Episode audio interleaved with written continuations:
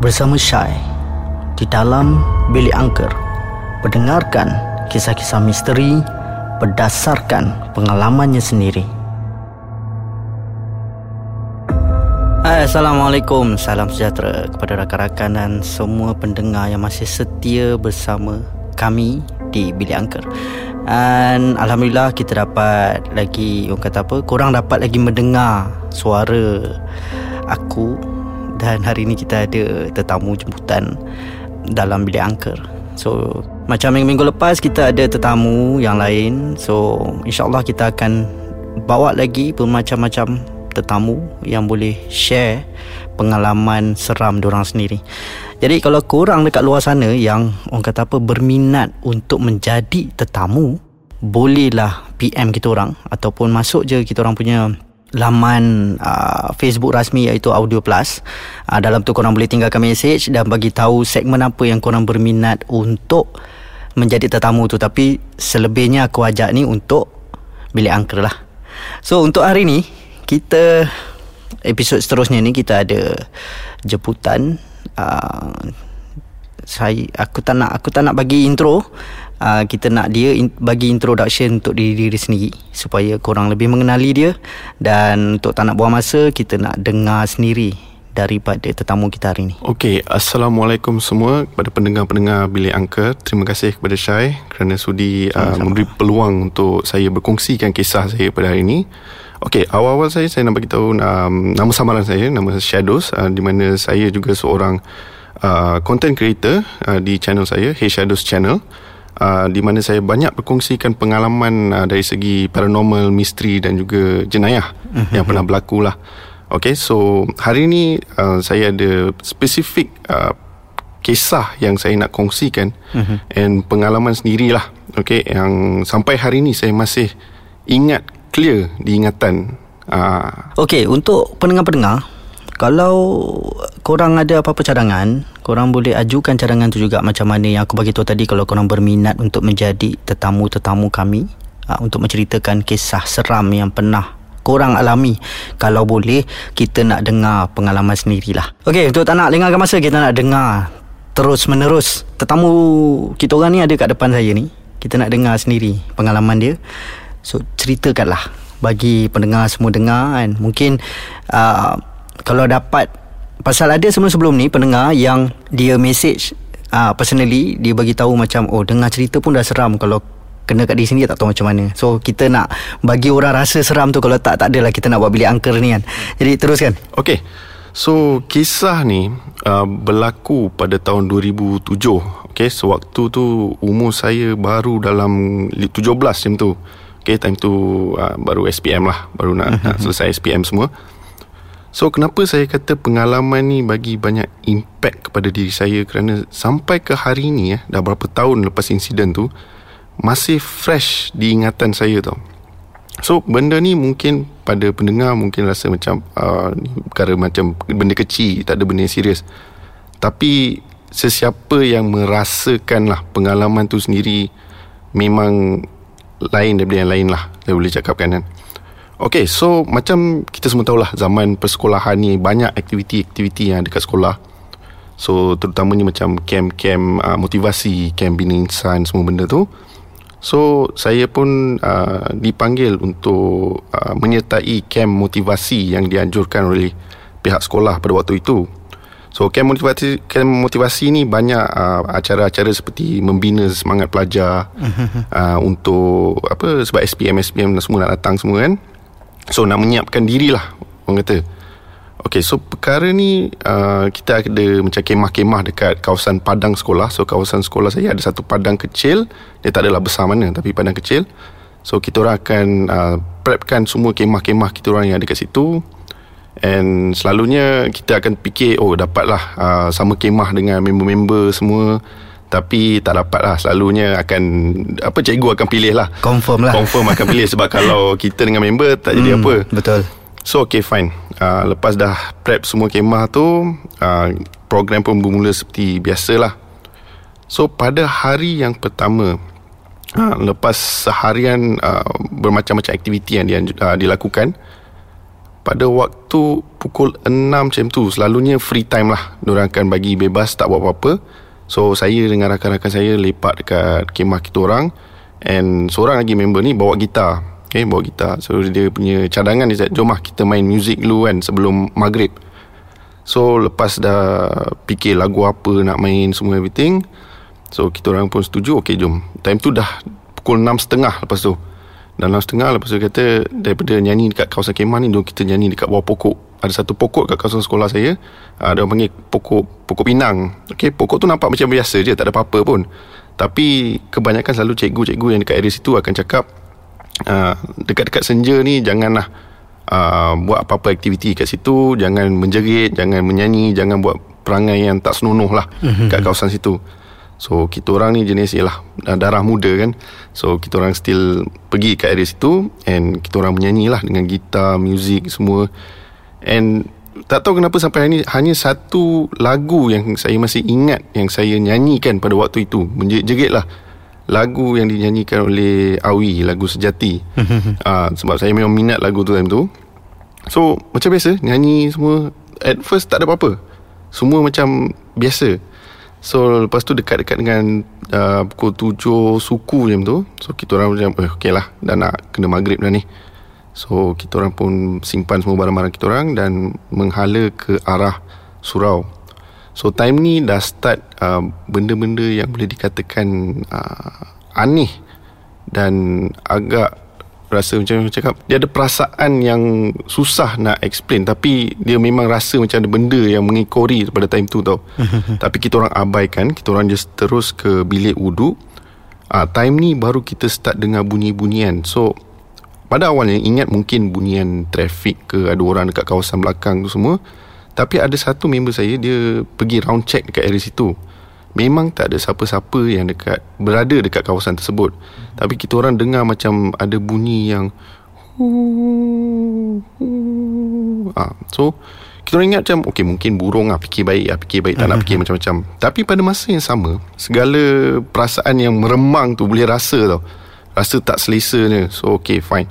Kita orang daripada bilik uduk, kita orang pun bergerak ke surau um, melakukan um, apa uh, solat maghrib and kita relax dulu and perform isyak and then lepas tu kita sambung dengan aktiviti kita orang pada malam tu lah so okay fine lah hari pertama hari kedua still ada perasaan tu tapi dia tak ada yang ekstrim sangat lagi Okay maknanya dia, dia tak ada macam gangguan yang berupa ke atau mengusik ke belum ada belum lagi, lagi. Lah. Okay. belum lagi so lepas kita orang semua dah uh, selesai dengan program tu kita orang pun balik ke rumah masing-masing uh, sahabat-sahabat saya semua okay tak ada apa-apa tapi saya yang rasa kena impact yang agak tak manis lah orang kata. Okay, pada awalnya first-first kali uh, notice that selera makan saya tak ada, orang kata tak ada selera lah nak makan. So saya ingat macam okay, mungkin sebab mood ke apa so okay abaikan. And then sening apa sering rasa macam malap, gelap, okay. perasaan yang Selalu kalau kita berada dekat satu kawasan Kita boleh dengar meriah dia dekat kawasan tersebut tau. Tapi dia rasa macam Malap lah Gelap suram, kawasan tu Suram Suram, ah, hmm. suram. So okay Tu pun abaikan mungkin semua permainan minda lah Orang kata So hari uh, Makin hari ke hari Perasaan tu makin bertambah Bertambah Bertambah Sehingga kan ia buat saya rasa penat. Uh-huh. And then uh, Yelah dengan macam saya cakap tadi Selera makan pun tak ada. And uh, Saya Turun berat badan saya Mendadak Kena time tu. Waktu tu dah Dah, dah, dah masuk hari ke berapa tu Ataupun uh, time dia tu uh, Dalam lebih kurang uh, 5 ke 6 hari Lepas uh, Camp tersebut. Okay? Then uh, Pada awalnya Bapak saya Sedarlah peras, Apa Keadaan saya macam Lain macam Tapi Diorang tak nak cakap apa-apa lah. Okay Sampai satu hari ni Saya ingat pada hari Ahad. Okay pada hari Ahad uh, dalam pukul 2 ke pukul 3 jam tu saya ingat saya nak lelapkan mata sekejap lah. Nak, nak rehatkan badan. Ketika itulah perkara yang paling menyeramkan berlaku ketika tidur. Okay, insiden ni berlaku ketika saya bermimpi tapi keadaan bermimpi tu jelas je macam saya tengah pandang saya sekarang. Okay. memang jelas. And saya ingat every detail mimpi tu sampai ke hari ini. So Mimpi tu bermula seperti saya berada di kawasan rumah yang besar Rumah agam yang besar. Cantik rumah luar luar rumah tu. Tapi yang kelakar Zat Rumah tu Berdekatan dengan kawasan pokok pinang Yang sama saya menyanyikan lagu uh, Dengan kawan-kawan saya. So dia nampak macam Pelik Pelik-pelik sikit lah. Okay? Dekat kawasan sekolah Lepas tu ada rumah kat situ. So saya pun Pelik lah. Tengok kawasan rumah Oh cantik rumah ni kan. Hias Hiasan dia semua uh, Orang kata tertarik lah Dengan dia punya rumah. So saya pun Akibat perasaan ingin tahu Saya pun Masuklah ke dalam kawasan rumah. Bila saya masuk ke dalam kawasan rumah Kecantikan yang ada Dekat luar rumah tu Berubah. Berubah sekelip mata. Dia nampak macam usang. Nampak macam Berhutan lah. Lepas tu Keadaan yang amat mengerikan lah Dekat dalam kawasan rumah tersebut. So Saya Biasa saya jalan Tengok Tak ada orang dekat rumah tu. And then lepas tu kemudian Terdengar macam ada satu Bunyi-bunyian Yang seperti tengah Makan sesuatu tau. Yang Bunyi dia macam Macam tu tau. So Bila saya Dengar benda tu Saya start lah macam mencari Mana punca bunyi tersebut Then saya jalan ke dapur Kawasan dapur Kawasan bilik-bilik semua Tak jumpa bunyi tu. Sehingga kan saya sampai dekat satu ruang tamu ni. So dekat ruang tamu ni Dia macam ada sofa Yang kiri kanan dan belakang tau. Dia macam petak macam tu. Uh-huh. Tapi depan tu tak ada sofa apa-apa lah. Tapi sofa tu Tak tahu kenapa dia macam tinggi semacam. Yang saya tak boleh nampak apa yang kat belakang sofa tu.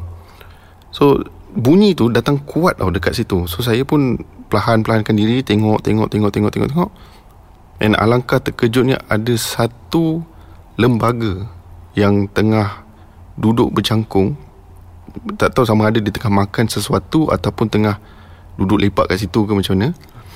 So dia Memang saya tengok pergerakan tangan dia lebih kurang macam ni tau. Makan macam macam makan lah Macam makan. And then dia macam berpakaian warna kelabu Koyak-koyak Rambut kerinting. And then dia punya Tangan dia pun macam Nampak macam tulang tau Tapi panjang Kaki dia tak boleh tak boleh nak nak nak, nak explain lah macam mana. Tapi uh-huh. saya tahu ketika tu saya memang tahu memang menyeramkan lah bagi saya. So ketika saya pandang kat situ tiba-tiba makhluk tersebut terus pandang ke arah saya dengan laju. Pandang ke arah saya dengan mata yang dia bukan kemerah-merahan tapi macam marah. Seakan-akan marah dengan kemungkinan apa yang telah saya lakukan lah. Uh-huh. Okay, dia pandang saya then dia macam ada lidah dia terjelir keluar tau. Saya pun panik dan saya pun berlari lah Melarikan diri. Ingatkan makhluk tersebut tak kejar Tapi makhluk tu kejar dalam keadaan yang Paling tak masuk akal lah. Tangan dia macam seru, macam bergerak dalam Macam binatang macam tu Merangkak macam tu Tapi laju Sangat laju.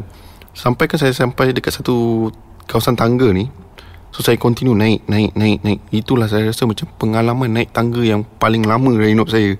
Okay non-stop naik naik naik, naik. Sampai ke satu tahap tu Satu tingkat tu Saya sampai Dah tak ada tangga dah. Dia macam Jalan mati tau Bilik mati. Tak ada apa-apa Saya dah sangkut tak boleh nak pergi mana. And perlahan-perlahan Saya boleh dengar Bunyi-bunyian tu datang Makin mendekat Makin dekat. Lepas tu macam Macam tak Tak Tak. So bila Sampai satu tahap tu Dia dah sampai dekat saya Dia pandang saya Saya pun pandang dia. Dan saya pun dah tak tahu Apa yang akan berlaku waktu tu. And experience dia pada waktu tu sangat Sangat menyeramkan sebab macam saya cakap jelas dia macam saya melihat sekarang. Lepas beberapa saat jam tu Dia tiba-tiba jergah saya Tangkap kaki saya. Ketika elok dia tangkap kaki saya Saya tersedar daripada mimpi. Bila saya tersedar Saya sedar baju saya semua basah Berpeluh sejuk semua. Okay And waktu bangun tu lah Keadaan saya lagi macam dalam keadaan yang orang kata tak berapa sihat banding yang macam sebelum yang 5-6 hari tak selera makan semua tu kan. Saya bangun muka saya pucat uh, bibir saya dah start kebiru-biruan and then tak tahulah saya bila ingat balik memang satu insiden yang tak boleh nak bayangkan dan kalau boleh tak nak lah experience lagi benda macam tu kan. So saya keluar daripada bilik rushing and ketika tu mak saya dah dekat luar. Mak saya pandang saya dia tanya kau dah kenapa? Eh, tak ada Saya ada mimpi macam ni Saya cerita lah Waktu tu pukul berapa sebenarnya? Waktu waktu tidur Untuk merehatkan diri tu? Dalam pukul 2 Pukul 3 macam tu. Ha, Dalam pukul 2 Pukul 3 Dan bangun tak silap Dekat-dekat dengan asal macam tu Habis time bangun tu. So So saya explain lah dekat mak saya apa yang dah berlaku uh, and apa yang saya dah buat lah. So pada awalnya mak saya macam tak percayalah dengan apa keadaan yang dah berlaku. Tapi mak saya dia ada bukan nak kata kelebihan tapi dia macam boleh rasa bila ada benda start berdamping ataupun dah masuk rumah. So first thing mak saya buat is dia check kaki saya. Dia check kaki saya dia sedar yang dari bahagian bawah sampai ke bahagian lutut dah start sejuk. Dah start sejuk and sejuk dia bukan yang sejuk aircon ke apa tapi memang sejuk yang lain macam lah. So dia pandang saya dan dia pegang kedua ibu jari saya yang macam macam mana kita pernah tengok ustaz-ustaz tu mm-hmm. pegang ibu jari kepit tu kan. Ah kepit tu. So bila mak saya kepit, saya rasa macam ada sejenis bukan sejenis, dia macam rasa macam ada sakit ataupun rasa yang tak selesa tau bila mm-hmm. kena kepit tu. So mak saya lepaskan Mak saya naik ke meja makan ah, Rumah saya dekat bawah Ruang tamu dekat bawah Meja makan dekat belah atas So dia naik ke atas Duduk kat meja makan Dia call uh, Time tu uh, Apa sekarang ni Arwah makcik saya Dia call arwah makcik saya Dia tanya Okay uh, Shadows dah macam ni Macam ni macam ni. Apa rasa dah berlaku? So saya tak dapat tahu Apa yang orang bincangkan. Apa yang saya tahu Mak saya lepas tu Dia tutup telefon Dia letak telefon Dia hentak meja Dia bangun Dia tanya saya Kau pergi mana? Dia menjerit Kau pergi mana? Saya pandang mak saya time tu Saya lagi gerun tapi gerun tu dia kita boleh tahulah ke, tak kena marah dengan mak dengan perasaan yang lagi satu tu. Mhm. so saya macam oh tak pergi mana? Just macam saya ceritalah saya menyanyi bawah pokok semua benda tu. Lepas tu mak saya menjerit kau keluar sekarang. Kau keluar. So saya lagi confused. Saya ingat saya yang keluar. So saya pun nak keluar dan mak saya tak kau pergi mana? Kau duduk. Saya suruh benda lain yang keluar. So time tu saya dah macam lagi panik lah. Sebab time tu saya memang first time experience benda-benda okay. macam ni.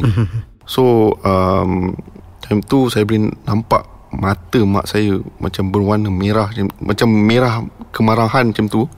And saya mak saya bagi tu saya dia notice yang mata saya meracau. Tak boleh pandang dia direct. tu tak tahulah sebab apa.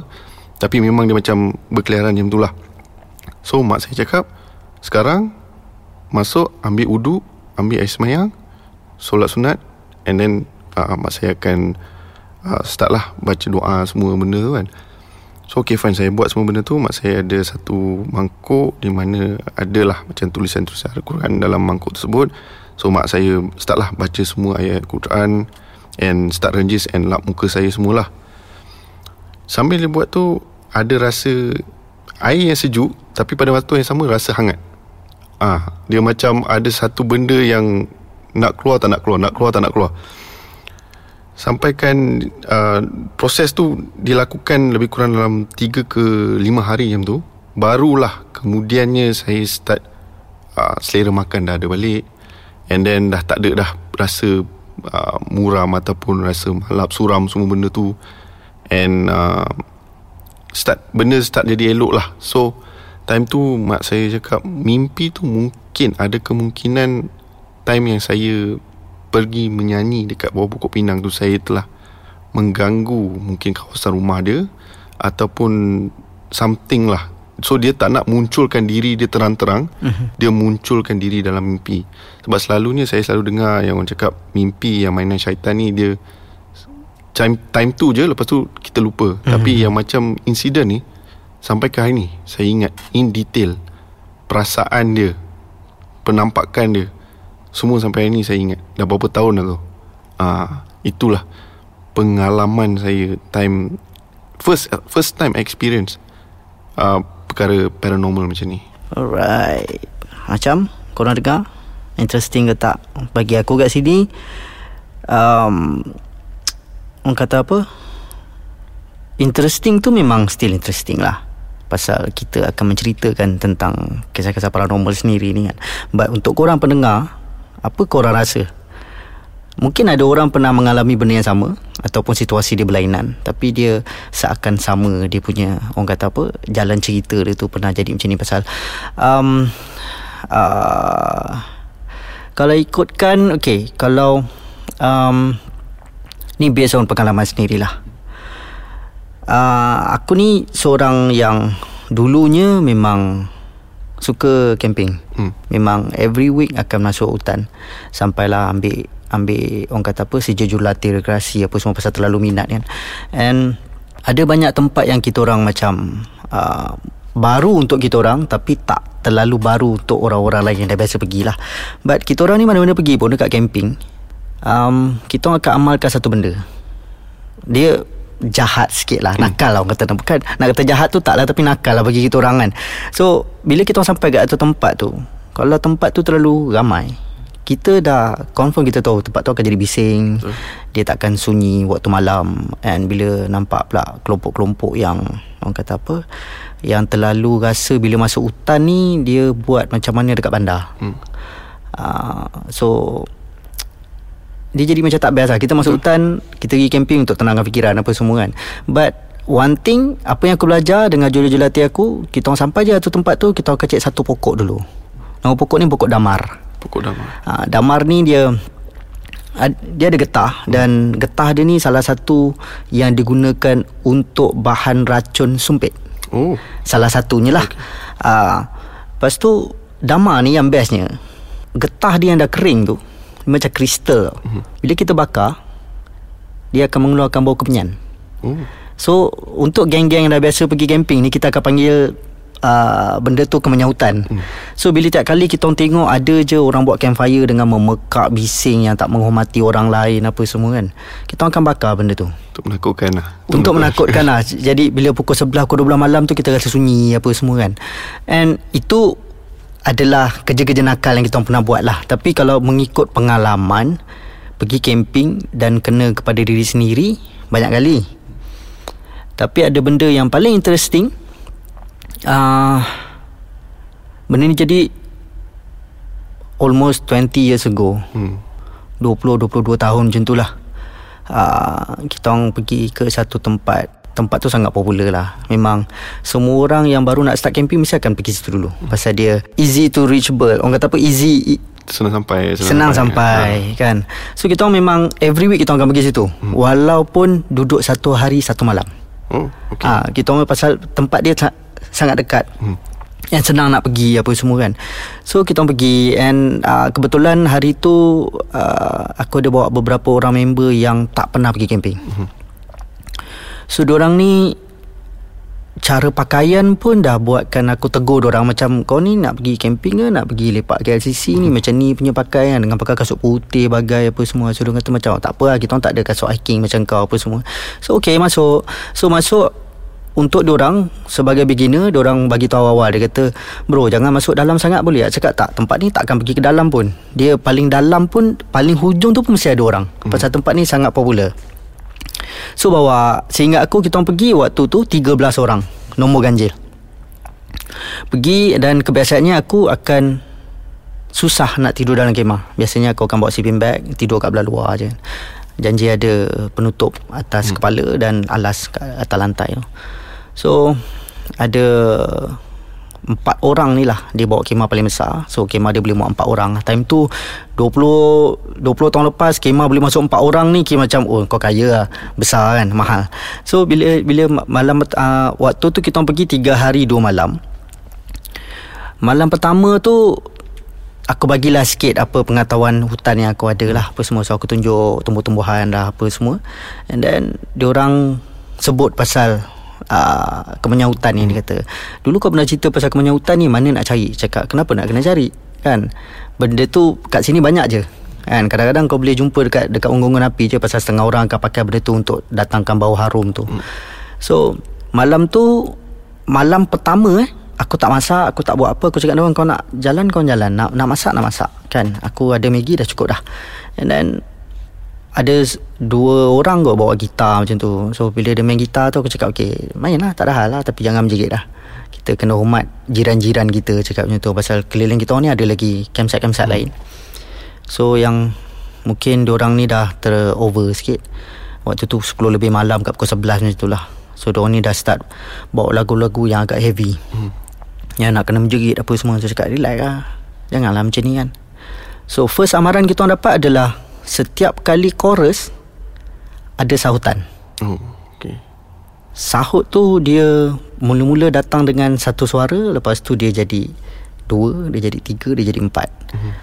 Lepas tu sampai tu tahap Jiran-jiran kita orang Pandang ke arah kita orang Oh macam tu eh Ah, lepas tu ada dua tiga orang datang dia kata, "Eh, korang tak dengar apa-apa ke?" Hmm. Tu macam aku waktu tu tengah kemar-kemar bag apa semua. So aku cakap, "Dengar apa lah, bro?" Dia kata, "Tak, tiap kali korang menyanyi, kita orang tahu korang berapa orang yang menyanyi tapi hmm. ada benda sahut lah, bro. Rasanya korang kena stop word." Hmm. So aku cakap, "Okay, sorry lah, bro. Kalau kita orang bising ke apa kan." So yang du, yang du, geng-geng yang tengah main gitar ni dia masih lagi main gitar dah masih lagi menyanyi tapi dah tukar lagu lah. Hmm. So aku cakap dah okay Boleh stop work Kita relax lah. Korang nak masuk hutan Pasal nak relax kan. So Main gitar bukan tak boleh Tapi Relax-relax Lepas tu Lepak tidur kan. And then Malam tu For the first time Aku terasa nak tidur dalam kemah. Oh Lalu kat luar kan? Ah, Aku memang siasa bawa kemah Tapi biasanya aku akan pasang Untuk letak bag je. Hmm. So kemah aku tu memang kecil Untuk seorang je. Hmm. So aku cakap tak apalah. Uh, Malam ni rasa macam tidur dalam kemah lah. Dia kata eh Kau cakap kau tak pernah tidur dalam kemah Cakap tak Malam ni rasa macam sejuk lain sikit kan? Hmm. Lepas tu tengok langit Gelap tau hmm. Cakap ni kejap lagi nak hujan ni So Better pack up everything Masuk dalam kemah And Siapa nak duduk luar Duduk luar lah Tapi dah hujan Nanti masuklah dalam hmm. kemah kan Lepas tu yang kemah berempat ni Dia masuk Empat-empat orang Main gitar sambung oh. Dalam kemah tapi slow relax hmm. kan So aku pun macam bagi signal Aku cakap dah cukup kan? Dah pukul satu pagi ni Relax kan? Uh, Tidurlah. Uh, Rest lah. Lepas tu Aku perasan macam Ada orang duduk kat luar. Hmm. Dengan gitar juga Aku macam Eh Kau ni sambung kat luar pula. Kan? Tadi orang dah bagi amaran ni kan? Ni sambung kat luar. So aku macam buat bodoh je Tak apa diam. Lepas tu Aku buka sikit zikimah tu Tengok Ada dua orang kat luar. Tapi membelakangkan aku lah. Dia orang menghadap uh, Unggun api. Hmm. Maknanya kalau Biasalah kalau kita pandang cahaya Kita akan nampak depan kita ni siluet lah kan. So dua-dua orang ni macam tengah memandang ke arah unggun api juga. Seorang pegang gitar main lagu yang sangat slow dan aku de- melodi tu tak pernah aku dengar. Aku macam eh power pula dia, dia main gitar. Tadi macam seraput-seraput dia main gitar asal boleh je main asal asal bunyi je kan. Lepas aku macam Okay tak apalah Diam. And then aku Pukul 3 pagi macam tu kot Aku tergerak Nak buang air kecil kan. So keluar pada kemah Dua orang ni masih lagi kat luar tu. Duduk diam. So aku cakap Eh Pukul 3 ni. Takkan tak nak tidur kan? Tu dia orang just macam Daripada siluet tu Aku nampak dua-dua Pandang ke arah aku. Dia orang just geling je. Hmm. Tapi tak cakap apa-apa. Aku macam ah, lantak lah. Hmm. So pergilah Buat apa yang patut. And then uh, Aku tergerak hati untuk Tergejah kemah yang empat orang ni lah. So aku masuk je kemah tu Empat-empat tengah tidur So aku macam Ni kalau aku pusing belakang ni Aku nampak ni dua ekor hmm. ni Kan So aku pun buat macam tak nak Tak nak fikir sangat hmm. Aku just membelakangkan dua orang Aku turun masuk kemah Tapi Aku buka je zip Dua orang tu masih dekat Dekat dekat luar tu hmm. So aku pun malah nak fikir apa Aku macam Okay diam lah Tidur lah Tidur Tapi tidur dalam keadaan yang Yang Sikit takut lah yeah. Kan Lepas tu pagi tu bangun aku tengok empat orang yang dalam kemah ni dah ada kat luar dia dah buat breakfast apa semua. Aku cakap oi morning person. Hmm. cakap kan awal bangun ni buat dah siap masak apa semua kan. Lepas tu aku diam lagi. Aku tak nak cakap apa-apa pun. And then um, dia orang bakar balik unggun api hidupkan balik unggun tu. Aku terus terbau yang sangat tajam bau dama ni kan. Aku cakap dia kau jumpa kat mana macam mana boleh dapat benda ni kan dia kata oh tadi kita orang cek kayu api lepas tu kita orang campak je lah mm-hmm. and then kau cakap kau ada bau ni semua salah satu kayu ni adalah kot mm. so korek-korek ada dua tiga batang besar-besar lengan mm. je ni dia orang dah jadikan unggun api kan aku cakap okay, tak apalah dah bakar dah lah benda ni Sebenarnya pokok damak ni tak ada kena-mena dengan mistik Betul. pun kan kita cuma menggunakan tu untuk adingan-adingan nakal bagi orang rasa takut Betul. sikit kan. Tapi untuk kejadian kali tu pokok dama ni telah memanggil benda-benda tak sepatutnya. Kita orang masuk, seingat aku kita orang masuk hari Sabtu petang. Mhm. So biasanya uh, orang akan keluar hari Ahad lah. Hari Ahad pagi, tengah hari tu orang dah keluar dah. So kita orang duduk tiga hari 2 malam. Maknanya kita orang akan stay sampai Isnin. So hari hari Ahad tu malam kedua tu tak ada apa-apa benda jadi. Okey je. So dia ni macam cakap kata Syai uh, Berani tak jalan malam Cakap boleh je Kalau semua cukup. Kan? Kalau semua cukup Torchlight semua cukup kan Korang rasa macam uh, nak meredah boleh je. Insyaallah aku hafal lah sikit jalan untuk masuk ke dalam lagi kan. And aku akan bawa korang pergi ke kebun yang orang kata apa semula jadi kebun tu ada dekat situ kan. So bawa pusing kan. So bila masuk jalan apa semua aku cakap ni okey macam biasalah head count so okay, kita 13 orang. Masih cukup 13 orang. So sampai je dekat kebun tu aku cakap dia Sorry lah kawan-kawan. Ini SOP aku. Setiap kali aku pergi camping Aku mesti akan kerap buat head count ni. Mm-hmm. Penting benda tu. Walaupun Hutan ni taklah terlalu dalam Tapi kita kena still berjaga lah Kira Satu Dua Tiga Lima belas orang. Mm. Oh tambah lagi dua. Uh, So aku pun terus keluar pada barisan Aku usah kira dengan jari Tiga belas. Kira lah sekali Lima belas. Macam Allah Akbar Apa nak jadi ni kan? Kita cakap orang Tak apalah kita kena patah balik ni. Mm. okay, Patah balik. Bila patah balik tu semua ni senyap. Pasal Aku sebut 15 tu depan-depan orang. Jadi diorang ni dah macam Alamak hmm, kan, Kita ni 13 Tapi macam mana? Ada 15 hmm. ni kan. Pasal suara tu nyata. 14 15 Macam eh Dia pandang dia Dia pandang dia. Tapi suara tu bukan datang Daripada sebelah-sebelah orang. Hmm. Kan? So semua macam Gabra kejap kan. Cakap tak apa Kita jalan macam slow. So semua berjalan dalam temp- Dalam satu line. Tapi dia ni potong dia Dia potong dia. Hmm. Semua tak nak jadi orang belakang. Cakap okay tak apa. Korang hafal jalan kan? Jalan ni tak susah pun. Memang ada deny. Hmm. Tak apa aku jadi last man Tak ada hal lah Aku bertanggungjawab Pasal aku bawa korang So masuk Pergi balik ke kemah Bila kita sampai kat kemah Kemah kita tu dah dilipat oh. So budak-budak ni macam Eh Kita pergi semua orang ni hmm. And jiran-jiran kita dah tak ada Dah balik dah hmm. Tu semua dah muka memang Muka tak cukup tanah Kan Terus cakap dia okay Relax relax dulu Sekarang ni kau nak balik malam ni ke Kalau nak balik malam ni Ada risiko-risiko dia hmm. Pasal kita kena gedah dua sungai ni hmm. Untuk nak keluar balik ke highway Jadi Apa kata kita buka balik kemah Buat macam tak ada apa-apa jadi hmm. Tidur terus hmm. Jangan ada siapa pun lepak luar So diorang ni punyalah Panik Termasuk bila dia orang panik dengan aku aku sekali panik. Betul. So kita orang tak buka kemah pun. Kita buka satu kemah kecil untuk simpan beg dan kita orang buka satu fly sheet, satu ground sheet. Uh-huh. Semua tidur kat luar. Berhimpit lah dengan dengan pakai sleeping bag apa semua kan. Eh malam tu okey, semua dah tidur ni. So besok tu ikut plan asal kita nak balik Isnin petang. Uh-huh. Ini dah relax relax balik lah. Pagi tu tak sempat buat breakfast. So semua dah ready. Aku bangun je macam ush. Semua dah nak ni ni kan. So ada benda yang lebih teruk jadi selepas tu hmm. tapi kita dah sampai ke penghujung episod kita nak dengar sambungan dia so korang kena tunggu untuk episod akan datang. So guys insyaallah kita akan berjumpa lagi di episod akan datang bersama tetamu kita lagi di uh, bilik angker sama aku Syai dan juga tetamu kita Syadud Assalamualaikum